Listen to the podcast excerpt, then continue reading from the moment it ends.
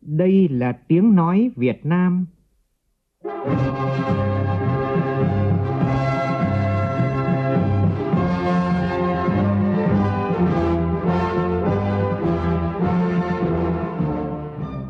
là tiếng nói Việt Nam, phát thanh từ Hà Nội, thủ đô nước Cộng hòa xã hội chủ nghĩa Việt Nam.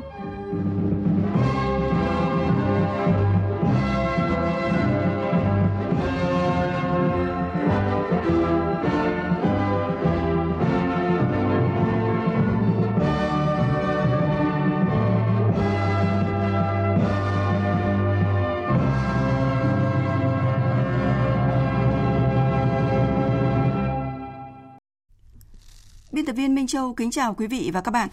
Mời quý vị và các bạn nghe chương trình Thật sự trưa của Đài Tiếng Nói Việt Nam với những nội dung chính sau đây.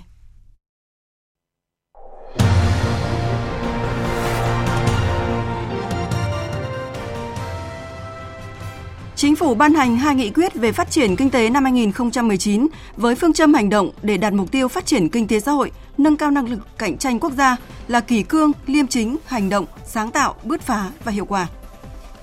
Dự kiến hôm nay thi thể ba nạn nhân thiệt mạng trong vụ đánh bom ở Ai Cập sẽ được chuyển về nước. Trước đó vào chiều qua, nhóm du khách gồm 9 người cũng đã về tới Việt Nam an toàn. Bão số 1 áp sát khu vực ven biển các tỉnh Nam Bộ. Theo dự báo, từ chiều nay, bão sẽ gây rông, lốc xoáy và gió giật mạnh. Một số tỉnh Tây Nam Bộ đã cấm tàu thuyền ra khơi từ chiều qua để tránh bão. Trong phần tin thế giới, hôm qua theo giờ địa phương, tức dạng sáng nay theo giờ Hà Nội, Cuba long trọng kỷ niệm 60 năm của cách mạng giải phóng dân tộc. Các hoạt động chào mừng sự kiện lớn của đất nước diễn ra trong bối cảnh quốc đảo vùng Caribe đang đứng trước nhiều thách thức và sự đổi thay của thời đại mới. Tổng thống Mỹ Donald Trump kêu gọi đàm phán để chấm dứt tình trạng đóng cửa chính phủ liên bang.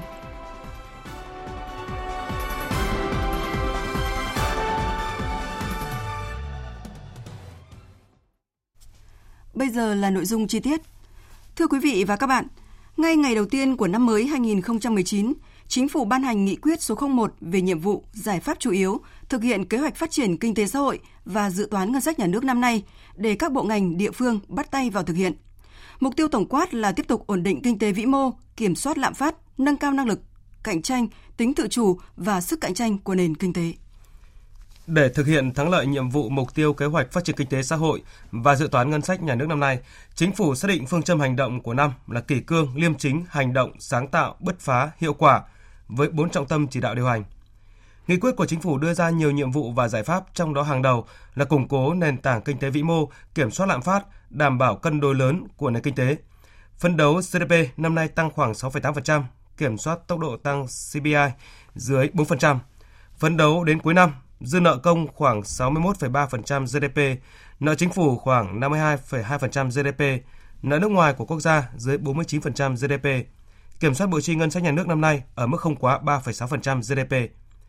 Chính phủ cũng sẽ thực hiện quyết liệt các đột phá chiến lược, cơ cấu lại nền kinh tế, đổi mới mô hình, nâng cao chất lượng tăng trưởng, giải quyết dứt điểm các vướng mắc để đẩy nhanh tiến độ triển khai các dự án hạ tầng quan trọng quốc gia trong lĩnh vực giao thông, điện, năng lượng như dự án đường bộ cao tốc trên tuyến Bắc Nam phía Đông, cảng hàng không quốc tế Long Thành, các dự án đường sắt đô thị tại Hà Nội, Thành phố Hồ Chí Minh và các dự án trọng điểm có sức lan tỏa cao, hoàn thiện công tác lập báo cáo nghiên cứu tiền khả thi dự án đường sắt cao tốc Bắc Nam. Đặc biệt, chính phủ nêu rõ, năm nay sẽ triển khai đồng bộ quyết liệt các giải pháp phòng chống tham nhũng lãng phí, tăng cường thanh tra kiểm tra kiểm toán, nhất là các lĩnh vực dễ phát sinh tiêu cực, xử lý nghiêm các vi phạm. Đẩy nhanh tiến độ điều tra, truy tố, xét xử, thi hành án đối với các vụ án tham nhũng, thu hồi triệt để tài sản bị thất thoát, kiên quyết xử lý, khắc phục tình trạng tham nhũng vặt, nhũng nhiễu, gây phiền hà cho người dân và doanh nghiệp. Tổ chức triển khai có hiệu quả luật phòng chống tham nhũng.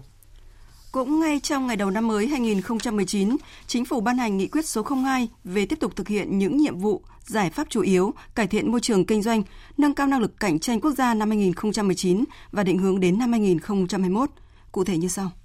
Nhóm giải pháp quan trọng của chính phủ là đẩy mạnh thanh toán điện tử và cung cấp dịch vụ công trực tuyến ở cấp độ 4, khuyến khích người dân, doanh nghiệp thanh toán không dùng tiền mặt. Ngân hàng nhà nước sẽ báo cáo phương án cho phép nạp tiền mặt vào ví điện tử thông à, không qua tài khoản thanh toán ngân hàng trước quý 3. Kế đến, chính phủ cũng đề ra nhiệm vụ hỗ trợ, khuyến khích doanh nghiệp khởi nghiệp sáng tạo, startup.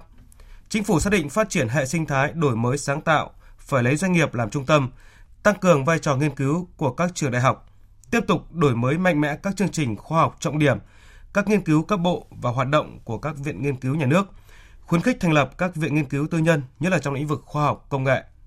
Cùng với đó, chính phủ yêu cầu tuyệt đối không sử dụng các công trình à, các công cụ hành chính can thiệp vào hoạt động đổi mới sáng tạo của doanh nghiệp, viện nghiên cứu, trường đại học.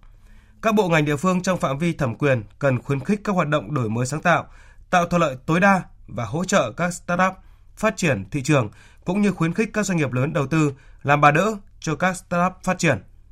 Nhóm giải pháp tiếp theo của chính phủ là đẩy mạnh việc tiếp tục bãi bỏ, đơn giản hóa các quy định về điều kiện kinh doanh, thực thi đầy đủ, triệt để những cải cách về điều kiện kinh doanh đã thực hiện trong năm qua. Và cuối cùng, chính phủ đặt ra nhiệm vụ phải tăng cường trách nhiệm của các bộ được phân công làm đầu mối chủ trì, chịu trách nhiệm theo dõi cải thiện các nhóm chỉ số theo mục tiêu đề ra. Phóng viên Trung Hiếu đưa tin, sáng nay tại Sở Giao dịch Chứng khoán Hà Nội, Bộ trưởng Bộ Tài chính Đinh Tiến Dũng đã đánh còng khai trương phiên giao dịch chứng khoán đầu tiên của năm 2019. Nhìn lại năm 2018, Bộ trưởng Đinh Tiến Dũng đánh giá, theo xu thế chung của thị trường chứng khoán quốc tế, chỉ số VN Index của nước ta cũng ghi nhận mức giảm 9,3%. Tuy nhiên, quy mô và thanh khoản ở thị trường tiếp tục tăng trưởng mạnh mẽ. Quy mô vốn hóa thị trường cổ phiếu đạt gần 3,9 triệu tỷ đồng, tăng hơn 10% so với năm 2017 và tương đương hơn 70% GDP của năm 2018. Đặc biệt, huy động vốn qua phát hành cổ phiếu, trái phiếu doanh nghiệp, cổ phần hóa và thoái vốn nhà nước ước đạt hơn 62.000 tỷ đồng, tăng 30% so với năm 2017. Với những thành công này, thị trường chứng khoán Việt Nam tiếp tục khẳng định vai trò là kênh huy động vốn hữu hiệu cho nền kinh tế và được đánh giá là thị trường thành công nhất khu vực Đông Nam Á về huy động vốn trong năm vừa qua. Bộ trưởng Đinh Tiến Dũng cho rằng chúng ta có quyền kỳ vọng vào sự phát triển của nền kinh tế cũng như sự chuyển biến tích cực về quy mô và chất lượng của thị trường chứng khoán trong năm nay. Thưa quý vị và các bạn, vào trưa nay, Bộ trưởng Bộ Y tế Nguyễn Thị Kim Tiến có buổi kiểm tra thực tế tại Bệnh viện Việt Đức Hà Nội, trao bằng khen cho ekip thực hiện thành công ca ghép phổi đầu tiên của bệnh viện, tặng quà và kỷ niệm trương cho thân nhân người hiến bày tạng và mạch máu, cứu sống 6 người, cùng lúc với ca ghép phổi vừa qua. Phóng viên Văn Hải đang có mặt tại Bệnh viện Việt Đức sẽ thông tin chi tiết. Xin mời anh Văn Hải ạ.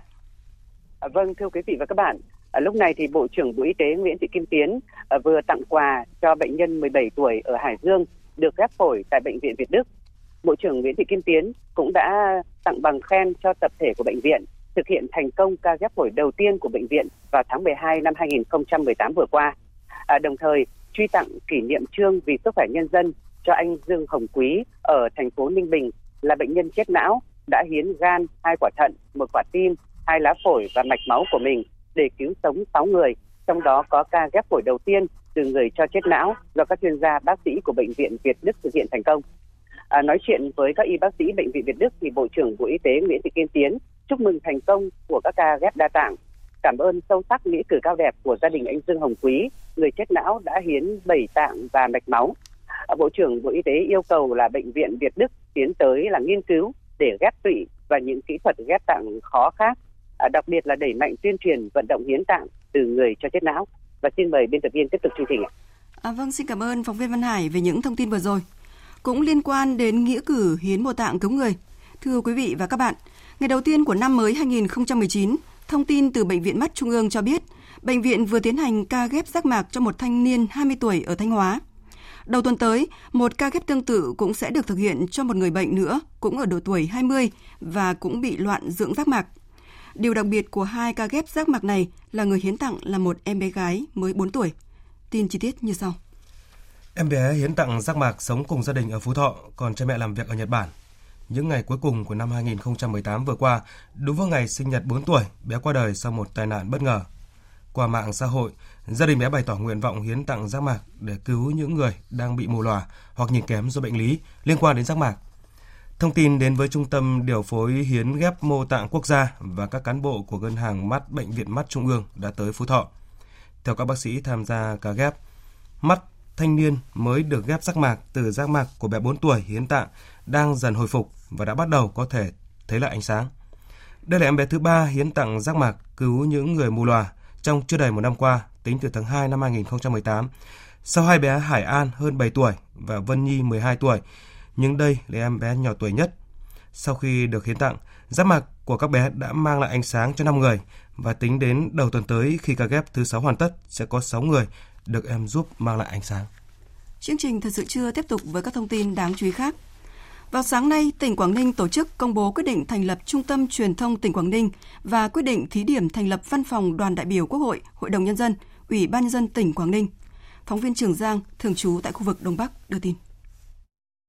Ban tổ chức tỉnh ủy Quảng Ninh đã công bố quyết định của Ban Thường vụ tỉnh ủy thành lập Trung tâm Truyền thông tỉnh Quảng Ninh trên cơ sở hợp nhất Đài Phát thanh Truyền hình, Báo Quảng Ninh, Cổng thông tin điện tử thuộc Ủy ban nhân dân tỉnh Quảng Ninh và Báo Hạ Long thuộc Hội Văn học Nghệ thuật tỉnh Quảng Ninh. Đây là mô hình hợp nhất các cơ quan báo chí truyền thông cấp tỉnh đầu tiên trong cả nước. Giám đốc Trung tâm Truyền thông tỉnh Quảng Ninh là ông Mai Vũ Tuấn, nguyên bí thư huyện ủy Bình Liêu. Trung tâm có 7 phó giám đốc là các ông bà Đỗ Ngọc Bích, Nguyễn Văn Hùng, Nguyễn Thế Lãm, Nguyễn Thị Thiện, Hoàng Trí Dũng, Nguyễn Văn Trường và Bùi Thị Thu Hương.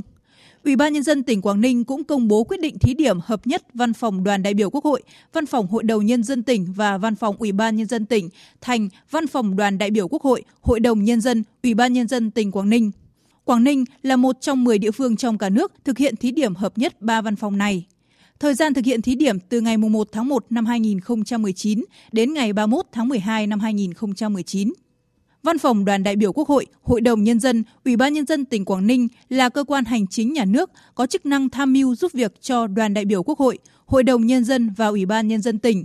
Ông Vũ Văn Hợp, tránh văn phòng Ủy ban Nhân dân tỉnh Quảng Ninh được bổ nhiệm giữ chức vụ tránh văn phòng.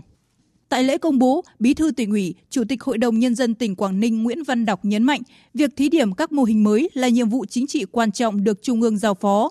Hai cơ quan cần sớm ổn định bộ máy, xây dựng quy chế hoạt động của cơ quan, đảm bảo thực hiện tốt nhiệm vụ, tránh trồng chéo. Đề nghị với hai cơ quan trong quá trình đào tạo cán bộ thì chúng ta cần phải làm làm sao công khai, minh bạch, đúng người, đúng việc, đảm bảo làm sao chúng ta hài hòa. Về đổi mới về bộ máy thì chúng ta cũng phải có cái việc nâng cao chất lượng về sản phẩm các thông tin báo chí chất lượng về tham mưu của văn phòng. Mục tiêu của chúng ta nhập vào phải hiệu quả hơn tốt hơn cũng liên quan đến công tác cải cách bộ máy hành chính, tinh giản biên chế, từ ngày 1 tháng 1 năm nay, tỉnh ủy Yên Bái đã sát nhập văn phòng các ban đảng về văn phòng tỉnh ủy. Tỉnh ủy Yên Bái chỉ còn văn phòng tỉnh ủy chung phục vụ cho cấp ủy và tất cả các ban đảng trực thuộc tỉnh ủy, thay vì mỗi ban có một văn phòng phục vụ như trước đây. Văn phòng các ban đảng trực thuộc tỉnh ủy Yên Bái sát nhập về văn phòng tỉnh ủy gồm ban tổ chức, ban dân vận, ban tuyên giáo, ban nội chính, ủy ban kiểm tra. Việc sát nhập này đã giảm được 10 đơn vị cấp phòng. Liên quan đến việc 152 du khách nghi bỏ trốn sau khi nhập cảnh Đài Loan Trung Quốc, cơ quan di trú Đài Loan cho biết, tính đến hôm qua đã phát hiện được 24 người trong đoàn khách này. Trong số người bị bắt và ra trình diện có 10 nam và 14 nữ. Trước đó, Đài Loan thông báo đoàn du khách Việt gồm 153 người, có 152 người biến mất. Tuy nhiên, trong số đó, một người vẫn liên lạc được, ba người chủ động bay về nước. Giới chức Đài Loan cho rằng đây là hành vi được tính toán có hệ thống từ trước, không tuân thủ luật di dân. Cơ quan di trú Đài Loan kêu gọi những du khách còn lại nên trình diện sớm để tránh bị phạt nặng. Vào chiều tối qua, nhóm du khách đầu tiên gồm 9 người trong đoàn khách đi Ai Cập đã về đến sân bay Tân Sơn Nhất trên chuyến bay TK168 của hãng hàng không Thổ Nhĩ Kỳ. Sau khi được đón tại sân bay Tân Sơn Nhất, các du khách đã được đưa đến bệnh viện Đại học Y Dược Thành phố Hồ Chí Minh để kiểm tra sức khỏe. Các bác sĩ tại đây cho biết sức khỏe của các du khách đều ổn định. Ba người bị thương khá nặng được chưa được đưa về đợt này đang điều trị tại bệnh viện địa phương ở Ai Cập có dấu hiệu phục hồi tốt, có thể sẽ về Việt Nam vào cuối tuần này. Phía Sài Gòn Tourist cử nhân viên túc trực hỗ trợ thân nhân người bị thương. Đối với ba nạn nhân xấu số đã tử vong, Sài Gòn Tourist đang hoàn tất các thủ tục pháp lý để đưa thi thể về nước trong ngày hôm nay. Ông Võ Anh Tài, Phó Tổng Giám đốc Sài Gòn Tourist cho biết. Thì đây là cái trường hợp đầu tiên của du khách Việt Nam có thể nói là trên tất cả các khu vực trên thế giới thì hiện nay là chúng tôi cũng đang tích cực làm việc với lại đơn vị bảo hiểm tại vì còn trong cái quá trình à, xem xét về bảo hiểm thì cần có cái quá trình thẩm định à, xem xét Công an thành phố Thanh Hóa, tỉnh Thanh Hóa vừa huy động khoảng 300 cán bộ chiến sĩ truy quét hàng loạt điểm cho vay nặng lãi núp dưới danh nghĩa công ty tài chính với lãi suất cao tới 182% mỗi năm. Phóng viên Sĩ Đức thông tin chi tiết.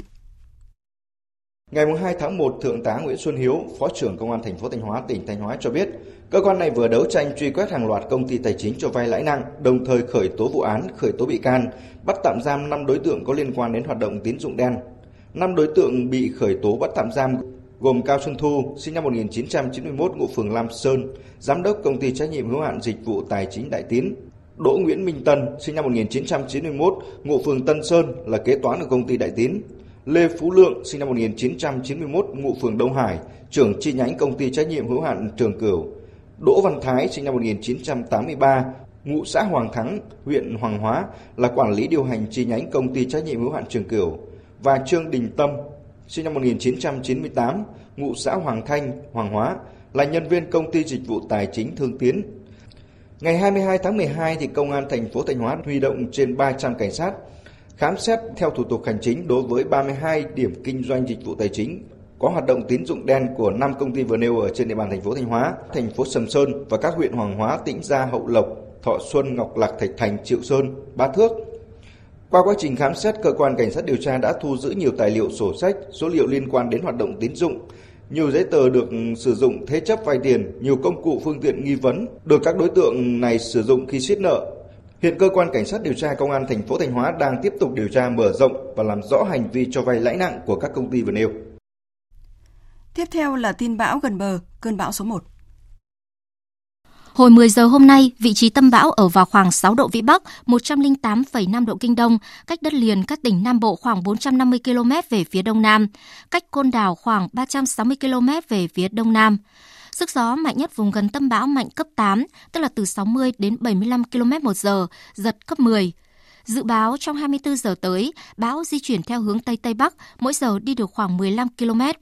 Đến 10 giờ ngày 3 tháng 1, vị trí tâm bão ở vào khoảng 6,7 độ Vĩ Bắc, 105 độ Kinh Đông, cách mũi Cà Mau khoảng 200 km về phía Nam, cách Côn Đảo khoảng 270 km về phía Tây Nam.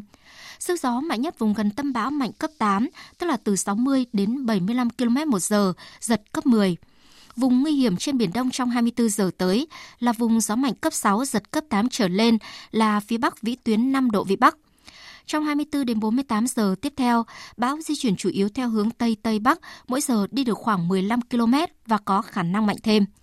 Đến 10 giờ ngày 4 tháng 1, vị trí tâm bão ở vào khoảng 8,4 độ Vĩ Bắc, 101,7 độ Kinh Đông, cách mũi Cà Mau khoảng 320 km về phía Tây, cách đảo Thổ Chu Kiên Giang khoảng 230 km về phía Tây Tây Nam.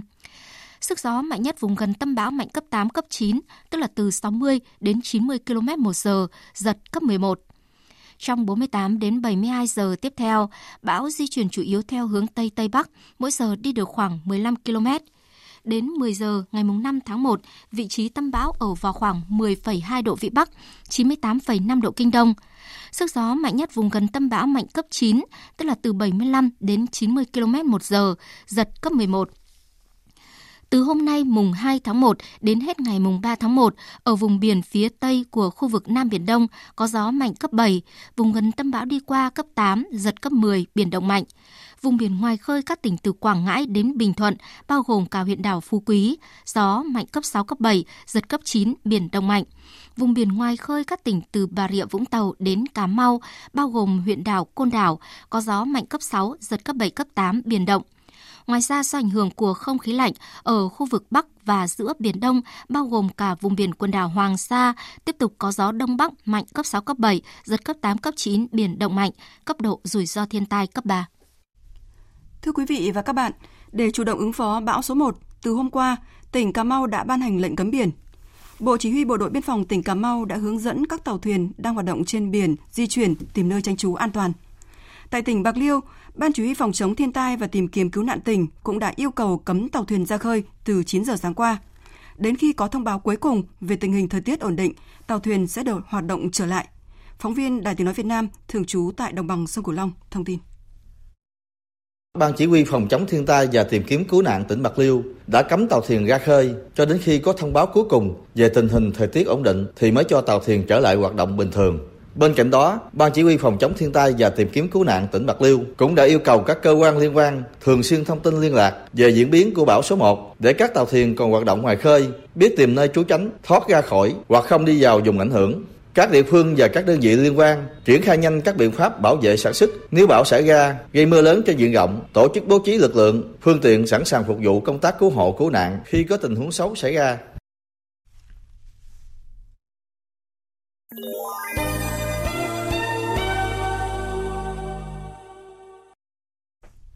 Mời quý vị và các bạn nghe tiếp chương trình Thời sự trưa của Đài Tiếng Nói Việt Nam.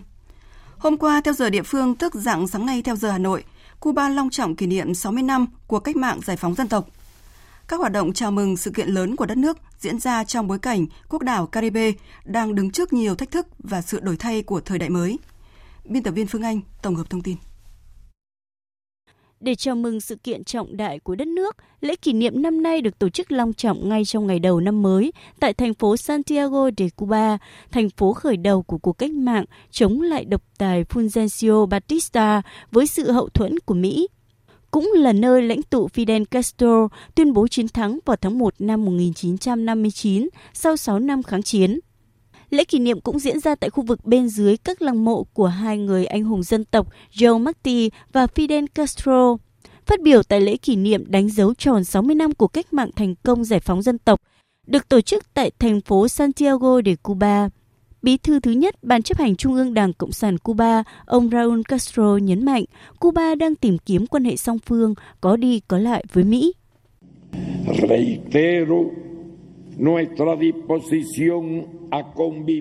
Tôi muốn nhắc lại rằng Cuba sẵn sàng chung sống một cách văn minh với Mỹ trong mối quan hệ dựa trên nền tảng hòa bình, tôn trọng và hai bên cùng có lợi, bất chấp những khác biệt giữa hai bên. Chúng ta cũng đã chứng minh được rằng Cuba sẵn sàng phản đối mọi tình huống đối đầu mà chúng ta không mong muốn. Hy vọng cũng sẽ có thêm những quan điểm hợp lý từ chính phủ Mỹ để tránh dẫn tới điều này đề cập những thách thức mà Cuba phải đương đầu trong năm 2019 để tiếp tục công cuộc cập nhật mô hình kinh tế xã hội trong bối cảnh môi trường khu vực và quốc tế có nhiều biến động. Ông Raúl Castro cho biết thêm. Un reto que enfrentaremos en el año que hoy comienza một thách thức mà chúng ta sẽ phải đối mặt trong năm nay là tình hình kinh tế khó khăn, chịu tác động từ những căng thẳng tài chính từ bên ngoài, chủ yếu do thu nhập từ doanh thu xuất khẩu, sự hồi sinh của các biện pháp phong tỏa của Mỹ, cũng như ảnh hưởng của nó đối với các lãnh thổ khác. Tổng thống Mỹ Donald Trump đã mời lãnh đạo Đảng Cộng Hòa và Đảng Dân Chủ tại lưỡng viện Quốc hội nhóm họp để tìm giải pháp chấm dứt tình trạng một số cơ quan chính phủ đóng cửa suốt hơn một tuần qua do không có ngân sách hoạt động. Trong tuyên bố đăng tải trên trang Twitter, ông Donald Trump kêu gọi bà Nancy Pelosi, nghị sĩ Đảng Dân Chủ dự kiến trở thành Chủ tịch Hạ viện Mỹ từ ngày 3 tháng 1, cùng xây dựng một thỏa thuận. Điều này cho thấy Tổng thống Donald Trump đang tìm cách hòa dịu để thuyết phục các nghị sĩ Đảng Dân Chủ ngồi vào bàn thương lượng sau những tuyên bố gay gắt hồi cuối tuần qua.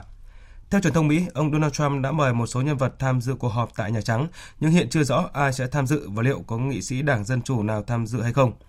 Trong khi đó, cũng trong tuyên bố trên Twitter, ông Donald Trump tiếp tục bảo vệ kế hoạch xây dựng bức tường biên giới với Mexico, khẳng định Mỹ sẽ không có an ninh biên giới thực sự nếu không có bức tường này. Tuyên bố này một lần nữa cho thấy ông Donald Trump quyết tâm theo đuổi kế hoạch. Một thông tin khá thú vị đó là bất chấp thời tiết giá lạnh, người dân châu Âu từ xứ Scotland của Anh đến Bồ Đào Nha vẫn nô nức nhảy xuống dòng nước lạnh cóng để đón chào năm mới. Tại xứ Scotland thuộc Vương quốc Liên hiệp Anh, sự kiện Lanny Dock gần thủ phủ Edinburgh đã thu hút hàng trăm người đến sông Forth để nhảy xuống dòng nước lạnh như băng trong ngày đầu năm. Tại Hà Lan, khoảng 10.000 người đã tập trung tại thành phố biển lớn nhất nước này, bên bờ biển Bắc để ngâm mình trong làn nước lạnh 7 độ C bên cạnh đống lửa bùng cháy cao hơn 40 mét. Còn tại Norderney, ngoài khơi bờ biển của Đức, ít nhất 500 người thuộc nhiều lứa tuổi khác nhau đã cùng nhau đắm mình trong dòng nước biển Bắc xuống tới 5 độ C Tại Pháp, khoảng 1.000 người vẫn vui vẻ tham gia nghi lễ bơi hàng năm tại khu vực ở miền Bắc nước này dù nhiệt độ ngoài trời xuống đến 9 đến 10 độ C. Nhiều người dân tại châu Âu, đa số là giới trẻ tham gia lễ hội truyền thống tắm nước đầu năm với hy vọng gột rửa những điều xấu của năm cũ và mạnh mẽ bước sang năm mới.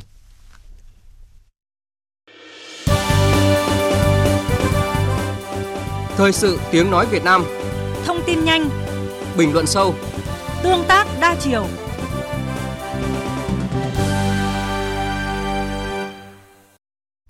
Thưa quý vị, thưa các bạn, mặc dù phải chịu nhiều áp lực trong cạnh tranh và giảm sút về giá trên thị trường thế giới, nhưng nhiều mặt hàng nông sản của Việt Nam vẫn vươn ra biển lớn và có sự bứt phá mạnh mẽ. Năm 2018 vừa qua, kim ngạch xuất khẩu các mặt hàng nông sản đạt trên 40 tỷ đô la Mỹ. Đây là con số kỷ lục của ngành nông nghiệp, khẳng định vị thế cường quốc về xuất khẩu nông sản Việt Nam trên thế giới. Tuy nhiên, những thách thức đặt ra với nền sản xuất nông nghiệp nước nhà cũng không hề nhỏ. Bài viết của phóng viên Phương Hà đề cập nội dung này. Trong năm 2018, sản lượng vải thiều của tỉnh Bắc Giang đạt trên 215.000 tấn với tổng giá trị 5.800 tỷ đồng, tăng gần 500 tỷ đồng so với giá trị của vụ vải thiều năm 2017. Đây có thể coi là con số kỷ lục từ trước đến nay của vùng vải đặc sản nổi tiếng. Công ty cổ phần thực phẩm xuất khẩu Đồng Giao là đơn vị liên tục đạt sản lượng kỷ lục khi thu mua các loại nông sản để chế biến xuất khẩu, từ dứa, vải, nhãn, lạc tiên cho tới rau quả các loại. Không chỉ thu mua xuất khẩu, đơn vị này đã có hàng trăm hecta vùng nguyên liệu ở các tỉnh Bắc Giang, Hải Dương cùng nhiều tỉnh khác, từng bước nâng cao giá trị vùng nguyên liệu nông sản, mặt khác tạo cơ hội nâng cao thu nhập cho nông dân. Ông Nguyễn Văn Thành, Phó Tổng Giám đốc Công ty Cổ phần Thực phẩm Xuất khẩu Đồng Giao cho biết, thị trường ổn định và liên tục được mở rộng vào các thị trường được xem là khó tính nhất. Công ty cổ phần thực phẩm xuất khẩu Đồng Giao của tôi thì đã xây dựng được một cái hệ thống thị trường xuất khẩu cũng như trong nước là rất là là ổn định. Thì hiện tại thì sản phẩm của Đồng Giao đã uh, xuất đi là 40 quốc gia và vùng lãnh thổ. Và các thị trường chính của chúng tôi thì là thị trường Nhật, thị trường nước Mỹ, thị trường Israel và thị trường một số các nước ừ, châu Âu. Thì ờ, các thị trường này thì rất là khó tính. Nhưng mà mặt khác thì họ có cái cái sản lượng tiêu thụ sản phẩm cũng là rất là lớn và cái giá cao. Và chúng tôi luôn luôn là lấy vào những cái thị trường khó tính làm cái trường mục tiêu của mình để tìm ra được cái cái đầu ra rất là ổn định. Với kết quả xuất khẩu trên 40 tỷ đô la Mỹ năm 2018, hiện nước ta đang đứng thứ 15 về xuất khẩu nông sản trên thế giới và đã xuất sang thị trường hơn 180 quốc gia. Kết quả của kỷ lục này đạt được trong bối cảnh thị trường thế giới năm 2018 có nhiều biến động. Tiêu biểu là cuộc chiến tranh thương mại Mỹ, Trung, sự gia tăng bảo hộ thông qua các tiêu chuẩn về quản lý chất lượng và an toàn vệ sinh thực phẩm của các nước thị trường nông sản lớn của Việt Nam bao gồm Mỹ, EU, Trung Quốc, Nhật Bản, Hàn Quốc đối với các sản phẩm nông nghiệp nhập khẩu. Hơn nữa, năm 2018 cũng có sự sụt giảm mạnh của giá cả các mặt hàng cây công nghiệp trên thị trường thế giới, nhất là tiêu, đường. Tuy nhiên, ngành nông nghiệp Việt Nam đã vượt lên tất cả khó khăn. Ông Nguyễn Quốc Toản, quyền cục trưởng Cục Chế biến và Phát triển thị trường nông sản, Bộ Nông nghiệp và Phát triển nông thôn cho biết, kết quả đạt được là cả một quá trình thực hiện tái cơ cấu của ngành nông nghiệp theo hướng gia tăng và phát triển bền vững, đảm bảo an toàn các mặt hàng nông sản đầu tư mạnh mẽ tập trung vào vấn đề chế biến để nâng cao năng lực các cái cơ sở của chúng ta cái mặt hàng của chúng ta thì uh, tiếp tục được nâng cao về mặt giá trị chú trọng đến công tác chế biến Bộ Nông nghiệp và Phát triển nông thôn đã phối hợp thúc đẩy các cái dự án chế biến tinh, chế biến sâu. Chúng ta hướng tới cái đầu ra của nông sản Việt Nam đảm bảo về mặt an toàn thực phẩm, đảm bảo về mặt truy xuất nguồn gốc và không ngừng nâng cao về mặt chất lượng. Xuất khẩu nông sản kỷ lục, mục tiêu tái cơ cấu ngành hướng tới phát triển bền vững, gia tăng giá trị hàng hóa hướng tới xuất khẩu đang đi đúng hướng. Tuy nhiên, những thách thức đặt ra với nền sản xuất nông nghiệp nước ta cũng không hề nhỏ, đặc biệt trong các năm tiếp theo. Ông Nguyễn Hoài Nam, Phó Chủ tịch Hiệp hội Chế biến và Xuất khẩu Thủy sản VASEP nhận định. À, trong những năm tới thì những thách thức chúng ta đã nhận diện được, ví dụ như các cái chương trình mà hiện nay các nước lớn như là khu vực châu Âu hoặc là Mỹ họ đang áp dụng những cái chương trình mà kiểm soát nhập khẩu thì sẽ tiếp tục là cái điểm nhấn mà chúng tôi gọi là những thách thức mà các doanh nghiệp cùng với lại các cơ quan nhà nước sẽ phải chung tay nhiều hơn để vượt qua. Bởi vì khi vượt qua đồng nghĩa với việc là cái năng lực cạnh tranh của chúng ta sẽ có thêm. Tiến sĩ Nguyễn Đỗ Anh Tuấn, Viện trưởng Viện Chính sách và Chiến lược Phát triển Nông nghiệp Nông thôn nhận định, việc ký kết các hiệp định thương mại như Hiệp định Đối tác Toàn diện và Tiến bộ Xuyên Thái Bình Dương CPTPP, xung đột thương mại Mỹ, Trung, hai thị trường nhập khẩu nông sản lớn nhất của nước ta. Đây là hai trong số nhiều vấn đề mà ngành sản xuất nông nghiệp và hoạt động xuất khẩu nông sản cần tìm hiểu và thích ứng.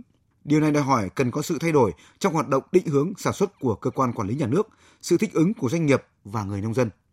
Trong năm qua, nước ta đã ký kết các hiệp định thương mại quan trọng tạo điều kiện cho xuất khẩu các mặt hàng nông sản việc tận dụng những lợi thế từ các hiệp định này là điều cần phải làm.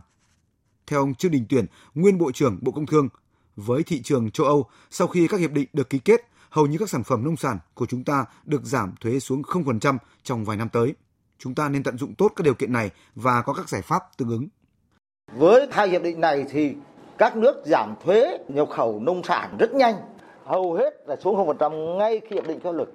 Chúng ta có mấy cái việc phải làm một là làm thế nào tức là tập trung được sản xuất tạo ra mô hình sản xuất tập trung theo một mô hình liên kết chuỗi khối và thứ hai tức là gì phải sản xuất tức là nông nghiệp sạch nông nghiệp hữu cơ đấy là thách thức đối với nông dân chúng ta nói với công nghiệp 4.0 nhưng trước hết là đối với nông dân là phải phải có hai cái việc phải làm thì chúng ta mới có thể tận dụng cơ hội vượt qua thách thức. Bộ Nông nghiệp và Phát triển nông thôn cho biết, năm 2019, ngành nông nghiệp phấn đấu đạt tốc độ tăng trưởng xuất khẩu 43 tỷ đô la. Để thực hiện được mục tiêu này, Bộ Nông nghiệp và Phát triển nông thôn đang tích cực đàm phán mở cửa thị trường xuất khẩu, giữ ổn định các thị trường truyền thống, hạn chế thấp nhất sự phụ thuộc vào một số thị trường nhất định, triển khai tích cực khai thác hiệu quả cơ hội của các hiệp định tự do thương mại đem lại. Bộ Nông nghiệp và Phát triển nông thôn đặc biệt chú trọng công tác dự báo thị trường, đặc biệt là những thị trường trọng điểm, kịp thời cảnh báo các quy định về rào cản, vấn đề phát sinh có thể gặp đối với hàng xuất khẩu, tổ chức thực hiện các hoạt động xúc tiến thương mại, quảng bá sản phẩm tại thị trường nước ngoài. Quý vị và các bạn đang nghe chương trình Thật sự trưa của Đài Tiếng Nói Việt Nam. Chương trình tiếp tục với các nội dung đáng chú ý sau.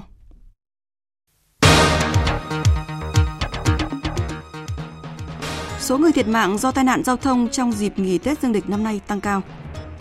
Đà Nẵng tháo rỡ biệt phủ trái phép xây dựng dưới chân núi Hải Vân. Liên Hợp Quốc lo ngại về nạn ăn cắp lương thực cứu trợ tại Yemen trong bối cảnh trẻ em nước này đang chết dần chết mòn vì không có đồ ăn.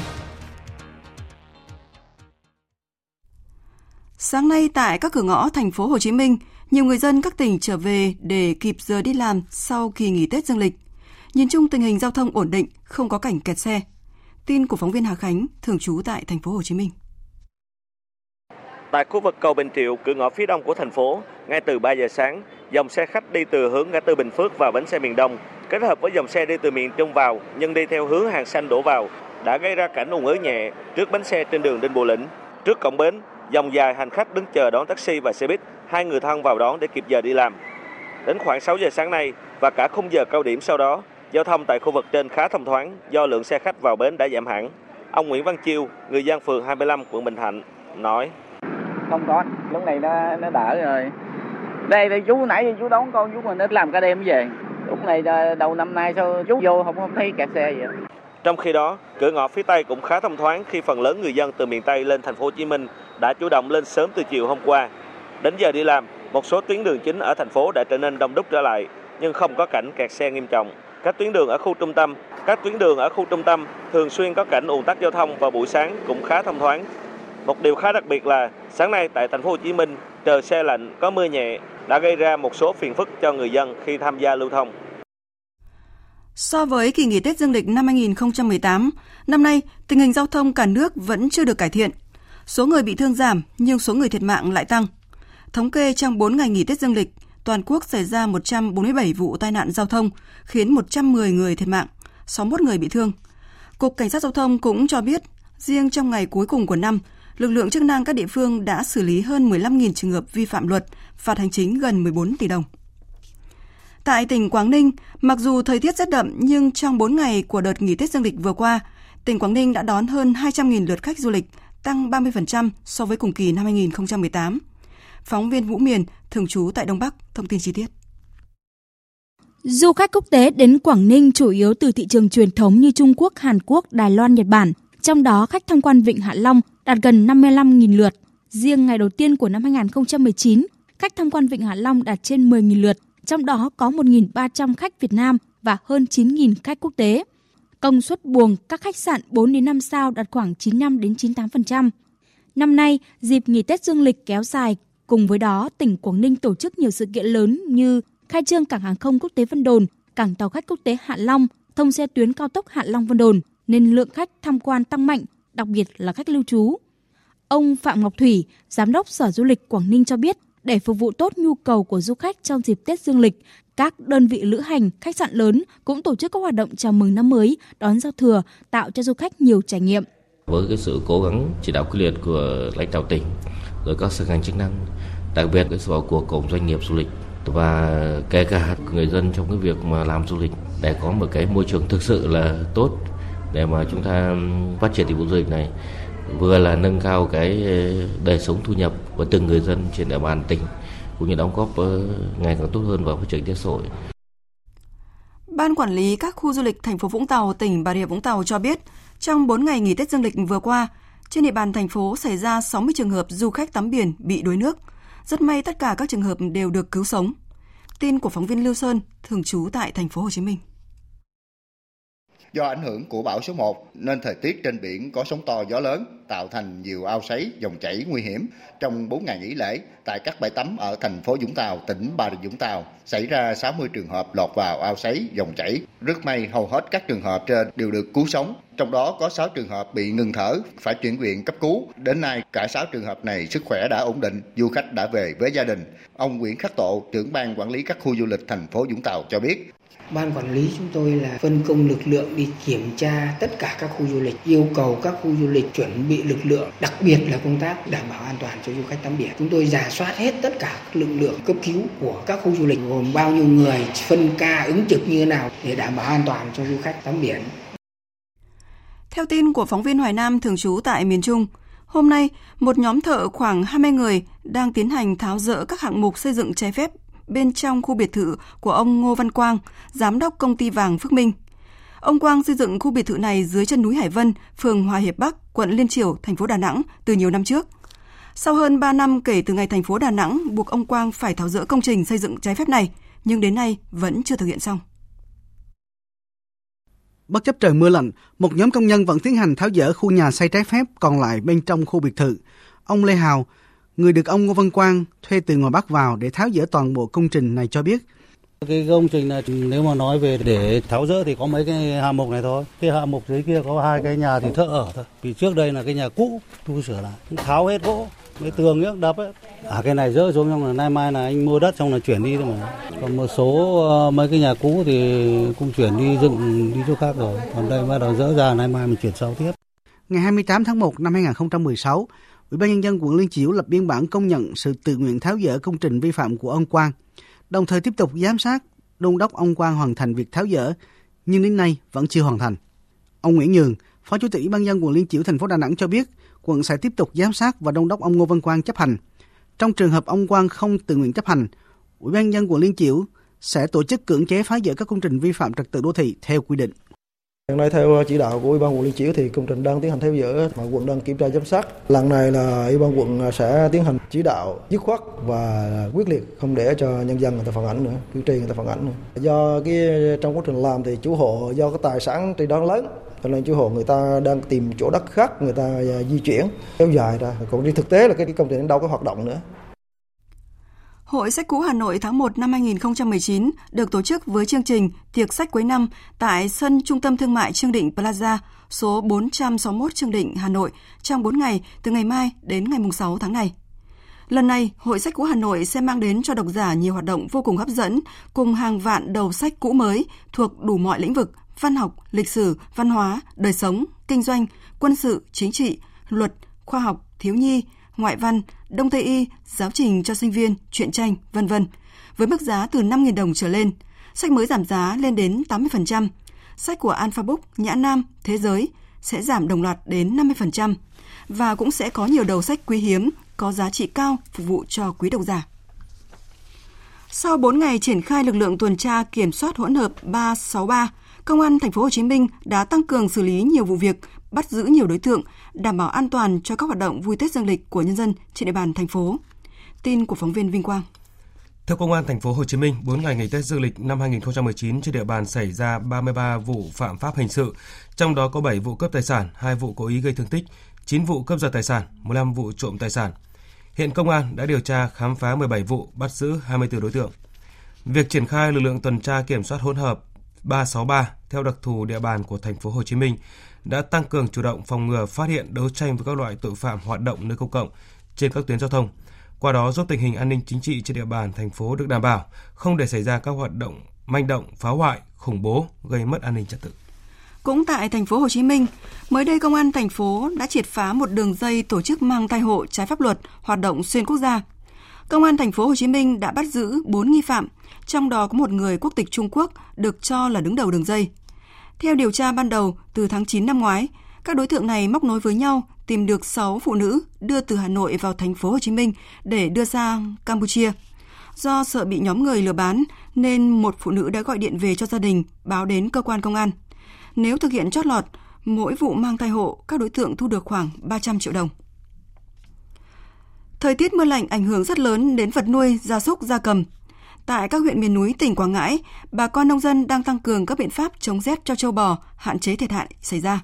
Phản ánh của phóng viên Vinh Thông, thường trú tại miền Trung. Mấy ngày nay, anh Phạm Văn Cao ở thôn Nước Lô, xã Ba Giang, huyện Ba Tơ, tỉnh Quảng Ngãi lo che chắn giữ ấm cho 5 con trâu của gia đình. Chuồng trâu được canh cao dùng bạc che chắn kỹ lưỡng, nên chuồng lót thêm rơm rạ cho trâu nằm. Anh Cao cho biết. Khi trời lạnh thì nhốt trâu lẹ cho ăn rơm và đồng thời kiếm thêm lá mía nữa. Ngoài việc che chắn chuồng trại, người chăn nuôi ở xã Ba Giang còn trồng thêm cỏ voi, tăng thức ăn xanh cho trâu bò vào những ngày mưa rác. Bà Phạm Thị Nương ở thôn Suối Loa, xã Ba Động cho biết, ngoài thức ăn khô như rơm rạ, nhiều hộ dân trong xã chủ động dự trữ thêm thức ăn giàu dinh dưỡng, tăng thêm khẩu phần, nâng sức đề kháng cho gia súc. Hồi chưa rác thì cho ăn một ngày một lần ha. Bây giờ rác thì phải cho ăn trưa bữa tối cho ăn chính là rõ bữa có vo xanh, bữa cơm mì, cơm gỗ, bữa cơm đậm đẹp. Ông Trần Ngọc Thương, Phó Chủ tịch Ủy ban nhân dân huyện Ba Tơ tỉnh Quảng Ngãi cho biết, địa phương có đàn gia súc nhiều nhất tỉnh Quảng Ngãi với 58.000 con, trong đó có hơn 28.000 con trâu bò. Trước diễn biến bất thường của thời tiết, chính quyền địa phương tăng cường tuyên truyền hướng dẫn bà con cách che chắn chuồng trại, phòng chống rác, dự trữ thức ăn, chống đói cho gia súc, vận động bà con tiêm phòng vaccine phòng bệnh cho gia súc gia cầm. Chúng tôi đã chỉ đạo là phải có chuồng che chắn, thứ hai là phải dự trữ thức ăn trong mưa gió và đặc biệt là trong những ngày mưa rét thì không được thả trâu bò ra ngoài đồng.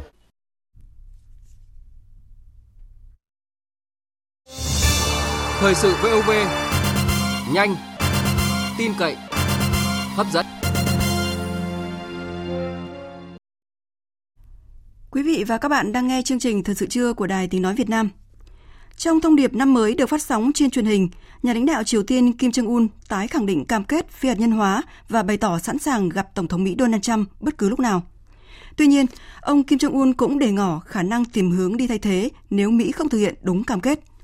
Thông điệp này cho thấy Triều Tiên sẵn sàng hợp tác với Mỹ, nhưng cũng là lời cảnh báo với Tổng thống Mỹ Donald Trump nếu Mỹ tiếp tục đòi hỏi hành động đơn phương từ phía Triều Tiên.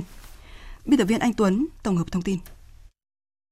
Nhà lãnh đạo Triều Tiên Kim Jong-un nhấn mạnh mong muốn xây dựng các mối quan hệ mới với Mỹ, thiết lập nền hòa bình lâu dài trên bán đảo Triều Tiên và tìm kiếm phi hạt nhân hóa hoàn toàn. Tuy nhiên, ông Kim Jong-un cũng kêu gọi Mỹ có những biện pháp phù hợp trong đàm phán phi hạt nhân hóa và khẳng định Triều Tiên sẽ phải tìm kiếm một hướng đi thay thế nếu Mỹ không thực hiện các cam kết của mình và tiếp tục đơn phương áp đặt các biện pháp trừng phạt đối với Triều Tiên. Nhà lãnh đạo Triều Tiên nhận định một hiệp ước hòa bình sẽ đặt nền móng cho hòa bình lâu dài trên bán đảo Triều Tiên. Trong phản ứng mới nhất trên mạng xã hội Twitter, Tổng thống Donald Trump cho biết, ông cũng muốn có cuộc gặp gỡ lần thứ hai với ông Kim Jong-un và nhấn mạnh rằng Triều Tiên đang sở hữu tiềm năng kinh tế lớn. Cùng ngày, văn phòng Tổng thống Hàn Quốc đã hoan nghênh thông điệp năm mới của nhà lãnh đạo Triều Tiên Kim Jong-un và cho rằng thông điệp này phản ánh mong muốn phát triển quan hệ liên triều và quan hệ Triều Tiên-Mỹ. Người phát ngôn văn phòng Tổng thống Hàn Quốc Kim Ơi Cơm nhấn mạnh cam kết của nhà lãnh đạo Triều Tiên Kim Jong-un sẽ có tác động tích cực tới việc giải quyết vấn đề bán đảo Triều Tiên một cách suôn sẻ trong năm mới này. 정부는 오늘 북한이 김정은 위원장 신년사를 통해 Chính phủ Hàn Quốc hoan nghênh thông điệp năm mới của nhà lãnh đạo Triều Tiên Kim Jong-un khi nói rằng Triều Tiên sẽ tiếp tục nỗ lực phi hạt nhân hóa hoàn toàn để đạt được hòa bình lâu dài trên bán đảo Triều Tiên và mở rộng quan hệ liên triều.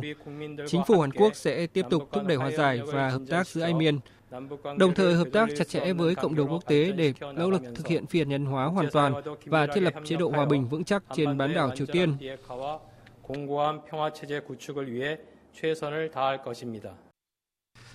Theo giới quan sát, bài phát biểu đầu năm của nhà lãnh đạo Triều Tiên cho thấy thái độ sẵn sàng hợp tác với Mỹ, nhưng cũng là lời cảnh báo với Tổng thống Donald Trump nếu Mỹ tiếp tục đòi hỏi hành động đơn phương từ phía Triều Tiên.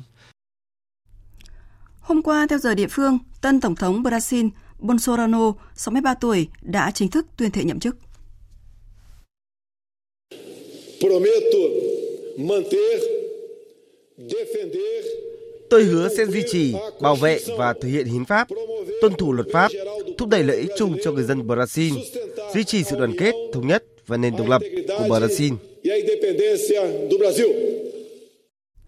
Phát biểu tại một phiên họp chung của Quốc hội chỉ vài phút sau khi tuyên thệ nhậm chức, tân Tổng thống Bolsonaro đã cam kết tuân theo những chuẩn mực dân chủ, kêu gọi Quốc hội đẩy mạnh cuộc chiến chống tham nhũng như lời cam kết của ông đưa ra lúc tranh cử. Về vấn đề kinh tế, tân Tổng thống Brazil hứa sẽ thực hiện những cải cách thể chế quan trọng để thu hẹp thâm hụt ngân sách vốn đang bị nới rộng. Ông cũng cam kết thay đổi những chính sách đối ngoại trước đây của nước này, xích lại gần hơn với các nước phương Tây, trong đó đặc biệt là Mỹ. Trên trang mạng Twitter, Tổng thống Mỹ Donald Trump đã gửi lời chúc mừng đến người đồng cấp Brazil, khẳng định nước Mỹ sẽ sát cánh cùng Brazil và nhà lãnh đạo mới của nước này. Cơ quan giám sát nhân quyền Syria cho biết một cuộc giao tranh dữ dội đã xảy ra hôm qua giữa lực lượng nổi dậy Syria ở ờ, được Thổ Nhĩ Kỳ hậu thuẫn và các tay súng khủng bố có liên hệ với mạng lưới Al-Qaeda tại khu vực nông thôn phía tây của tỉnh Aleppo, miền Bắc Syria, khiến ít nhất 19 người thiệt mạng. Theo nguồn tin, các tay súng khủng bố thuộc tổ chức Hayat Ta'hiyat Sam có tiền thân là mặt trận An-Nusra, gốc rễ từ Al-Qaeda đã mở một cuộc tấn công và chiếm được hai thị trấn do lực lượng nổi dậy Syria được Thổ Nhĩ Kỳ hậu thuẫn kiểm soát trước đó. Một số dân thường, trong đó có trẻ em, đã thiệt mạng trong các cuộc giao tranh giữa hai bên.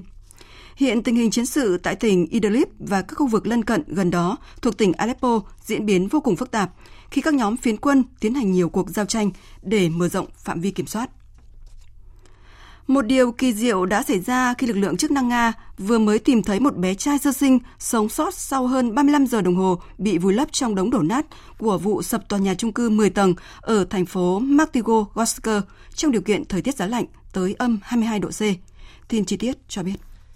Trong một đoạn băng hình được hãng tin Reuters của Anh đăng tải, lực lượng chức năng Nga đã bật khóc khi thấy đứa trẻ còn thở và nhanh chóng lấy khăn bao bọc cậu bé đưa ra xe cứu thương. Một số nguồn tin xác nhận cậu bé 11 tháng tuổi sống sót kỳ diệu song đã bị chấn thương nặng. Cậu bé được tìm thấy khi lực lượng cứu hộ nghe được tiếng khóc từ trong đống đổ nát. Theo hãng Interfax, một ca phẫu thuật lớn được tiến hành ngay lập tức với cậu bé. Một cậu bé vẫn còn sống trong vụ sập nhà và cũng đang được đưa đến bệnh viện trước đó. Sau nhiều giờ cứu hộ cả ngày và đêm, lực lượng chức năng Nga tới nay tìm thấy 8 thi thể nạn nhân tử vong trong số hàng chục người được báo mất tích trong vụ việc. Nhiều lo ngại cho rằng sẽ khó có nạn nhân nào sống sót sau vụ việc đau lòng này. Nguyên nhân vụ sập một phần tòa nhà chung cư 10 tầng ở Nga được xác định là do vụ nổ khí ga. Gần 40 người được cho vẫn bị vùi lấp trong đống đổ nát, hàng chục người tại những phần của tòa nhà chưa bị sập cũng đã được sơ tán đến nơi khác. Vừa rồi là phần tin thời sự quốc tế. Tiếp tục chương trình thời sự trưa sẽ là trang tin đầu tư tài chính và chuyên mục thể thao.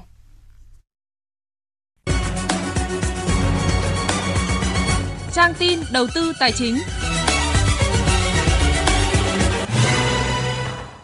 Thưa quý vị và các bạn, giá vàng miếng của tập đoàn Doji niêm yết đang ở mức mua vào là 36 triệu 440 nghìn đồng một lượng và bán ra là 36 triệu 540 nghìn đồng một lượng. Giá giảm 10 nghìn đồng một lượng ở cả hai chiều mua và bán. Giá vàng miếng 4 số 9 của thương hiệu vàng rồng Thăng Long của Bảo Tín Minh Châu mua vào ở mức 36 triệu 100 nghìn đồng một lượng và bán ra là 36 triệu 390 nghìn đồng một lượng. Hôm nay, Ngân hàng Nhà nước công bố tỷ giá trung tâm giữa đô la Mỹ và đồng Việt Nam ở mức 22.825 đồng đổi một đô la, giá không đổi so với cuối tuần trước. Đa số các ngân hàng thương mại giữ tỷ giá ngoại tệ đồng đô la Mỹ hôm nay không đổi, phổ biến ở mức 23.150 đồng mua vào và 23.240 đồng bán ra. Tại Vietcombank, giá đô la Mỹ đang là 23.150 đồng đến 23.240 đồng một đô la, giảm 5 đồng. Sáng nay tại Sở Giao dịch Chứng khoán Hà Nội, Bộ trưởng Bộ Tài chính Đinh Tiến Dũng đã đánh cồng khai trương phiên giao dịch chứng khoán đầu tiên của năm 2019. Nhìn lại năm 2018, theo xu thế chung của thị trường chứng khoán quốc tế, chỉ số VN Index của nước ta ghi nhận mức giảm 9,3%. Tuy nhiên, quy mô và thanh khoản ở thị trường tiếp tục tăng trưởng mạnh mẽ. Sự phát triển của thị trường chứng khoán nước ta cũng như kinh tế năm 2018 có mức tăng trưởng GDP 7,08%, cao nhất từ 10 năm qua là nền tảng quan trọng bước vào năm 2019 này. Xin chuyển sang các thông tin về thị trường chứng khoán. Thưa quý vị và các bạn, bước vào phiên giao dịch đầu tiên của năm mới 2019, sáng nay lực mua quay trở lại và đưa VN Index trở lại mức 900 điểm ngay khi mở cửa. Kết thúc phiên giao dịch VN Index đạt 896,07 điểm, HNX Index đạt 103,42 điểm. Đầu tư tài chính biến cơ hội thành hiện thực. Đầu tư tài chính biến cơ hội thành hiện thực. Thưa quý vị và các bạn, nhằm đáp ứng nhu cầu về nhà ở ngày càng lớn khi quá trình đô thị hóa tại các thành phố đang ngày một nhanh và mạnh. Chính vì vậy, giải pháp tạo điều kiện cho các nhà đầu tư tham gia cùng với việc giải quyết các chế độ cơ chế chính sách bảo đảm lợi ích của nhà đầu tư, của người dân được một số tỉnh thành thực hiện thành công, tạo môi trường phát triển đô thị bền vững. Phóng viên Hà Nho đã phỏng vấn ông Hoàng Quang Hải, Phó Chủ tịch Ủy ban nhân dân thành phố Hạ Long, tỉnh Quảng Ninh về thực tế ở địa phương. Mời quý vị và các bạn cùng nghe. Tiếp tới đây, ngoài sau đô thị Từ Liêm thì các cái nhà đầu tư khác, các cái mô hình khác để phát triển cơ sở hạ tầng vật chất chỉ riêng về nhà ở chứ không chỉ là bất động sản chung như thế nào ở Hạ Long ạ? Chúng tôi xác định là ờ, thành phố Hạ Long thì ờ, trong cái thời gian tới để, tiếp tục là hội sẽ quan tâm đến cái vấn đề nhà ở ờ, của nhân dân cũng như là đáp ứng các cái nhu cầu về nhà ở đảm bảo với một cái sự phát triển của một cái đô thị có thể nói rằng đang rất là mạnh mẽ. Ờ, thì thành phố đã có ờ, có có chương trình ờ, và đặc biệt là chúng tôi đã có cái quy hoạch chung xây dựng thành phố phát triển đến năm 2030 tầm nhìn ngoài 2050 và chúng triển khai các cái quy hoạch thành phần. Và từ các quy hoạch đó thì nó sẽ có những cái dự án đầu tư các cái khu đô thị rồi các cái quỹ nhà và các cái quỹ đất để đáp ứng cái nhu cầu về nhà ở, nhu cầu về phát triển.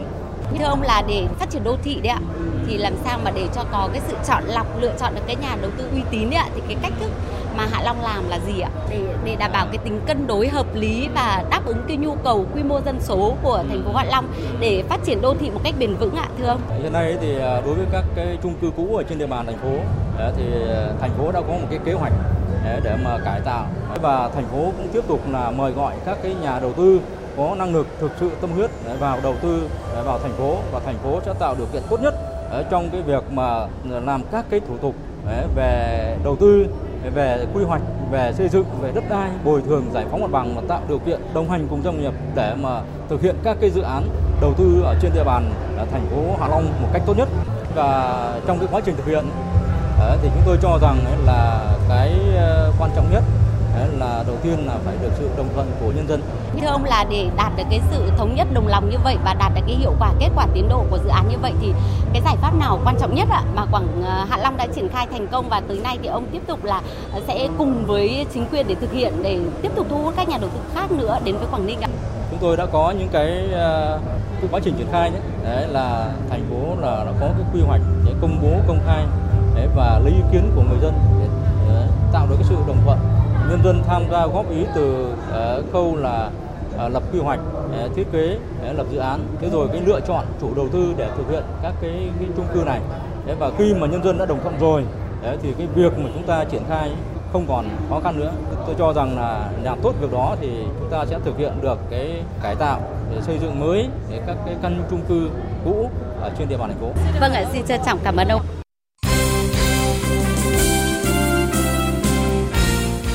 Thưa quý vị và các bạn, hôm nay và ngày mai thầy trò huấn luyện viên Park Hang-seo tiếp tục tập luyện ở Qatar trước khi sang các tiểu vương quốc Ả Rập thống nhất để dự giải vô địch châu Á. Nhận định về giải đấu châu lục sắp tới, huấn luyện viên Park Hang-seo nêu rõ chỉ tập trung giải quyết từng trận đấu một và không nghĩ quá xa xôi. Đồng thời cho biết các cầu thủ cũng dần thích nghi với sự thay đổi về múi giờ. Trong khi đó, tiền vệ Lương Xuân Trường gửi lời cảm ơn đến người hâm mộ bóng đá Việt Nam và khẳng định quyết tâm. Xin chào tất cả người mộng mộ đá Việt Nam. Và hiện tại chúng tôi đang có mặt tại Doha cho chuyến tập huấn để chuẩn bị cho giải đấu sắp tới. Và giải đấu sắp tới là một giải đấu rất là khó khăn và một thử thách mới cho đội tuyển Việt Nam. Và chúng tôi đang cố gắng nỗ lực từng ngày để có thể đạt được mục tiêu của mình. Và uh, cảm ơn sự uh, động viên và cảm ơn những sự cổ vũ từ người mộng đá Việt Nam. Và chúng tôi sẽ có hết mình. Theo lịch thi đấu, tuyển Việt Nam sẽ gặp tuyển Iraq ở trận gia quân ngày 8 tháng 1, sau đó lần lượt gặp hai đối thủ Iran và Yemen. Cánh cửa vào vòng 16 đội khá rộng mở bởi ngoài 12 đội nhất nhì bảng còn có 4 đội xếp thứ ba có thành tích tốt nhất. Những ngày qua, truyền thông Iran có nhiều bài viết đánh giá thấp đội tuyển Việt Nam, trong khi tờ Vazesi cho rằng đội tuyển Việt Nam được dẫn dắt bởi huấn luyện viên vô danh, thì tờ Tarab Dari khẳng định đội tuyển Việt Nam chưa bao giờ là số 1 ở Đông Nam Á. Nói về những nhận định này, huấn luyện viên trưởng đội tuyển Iran, ông Carlos Queiroz, bày tỏ sự không hài lòng và nêu rõ báo chí Iran không để ý tới sự phát triển của các đội bóng khác, nhưng ban huấn luyện đội tuyển Iran thì luôn luôn theo sát tình hình các đối thủ. Đội tuyển Việt Nam đã có những bước phát triển tuyệt vời, vừa lên ngôi vô địch ở Đông Nam Á, đang ở trạng thái tinh thần sung mãn. Ý nghĩ đội tuyển Iran có thể dễ dàng giành chiến thắng trước Việt Nam là hết sức sai lầm. Tuyển Iran bắt đầu Asian Cup 2019 bằng trận đấu với Yemen vào ngày 8 tháng 1, sau đó 4 ngày sẽ chạm trán với tuyển Việt Nam. Câu lạc bộ bóng đá Thành phố Hồ Chí Minh dự kiến sẽ bổ nhiệm cựu giám đốc kỹ thuật của câu lạc bộ Hoàng Anh Gia Lai Trung Hê Sông làm tân huấn luyện viên trưởng, thay thế huấn luyện viên Toshiya Miura bị sa thải ở giai đoạn cuối mùa trước. Ông Trung Hê Sông có hồ sơ làm việc rất ấn tượng, từng cùng huấn luyện viên Park Hang-seo tham dự ban huấn luyện tuyển Hàn Quốc dưới thời huấn luyện viên trưởng Good Hiding ở World Cup 2002. Ông Chung Hae Song đến câu lạc bộ Thành phố Hồ Chí Minh qua sự giới thiệu của chính huấn luyện viên Park Hang-seo. Phải đến đầu tháng 4 năm 2019, sân vận động Hà Tĩnh mới hoàn thiện quá trình tu sửa. Do đó, câu lạc bộ Hồng Lĩnh Hà Tĩnh đang lên kế hoạch thuê sân Vinh của Sông Lam Nghệ An để thi đấu ở giải hạng nhất và Cúp Quốc gia 2019. Đội Hồng Lĩnh Hà Tĩnh, tiền thân là đội Hà Nội B, vừa được chuyển giao cho tỉnh Hà Tĩnh. Mùa giải trước, thầy trò huấn luyện viên Phạm Minh Đức để thua trên chấm lân lưu trước Nam Định ở trận playoff giành quyền lên chơi tại V-League 2019.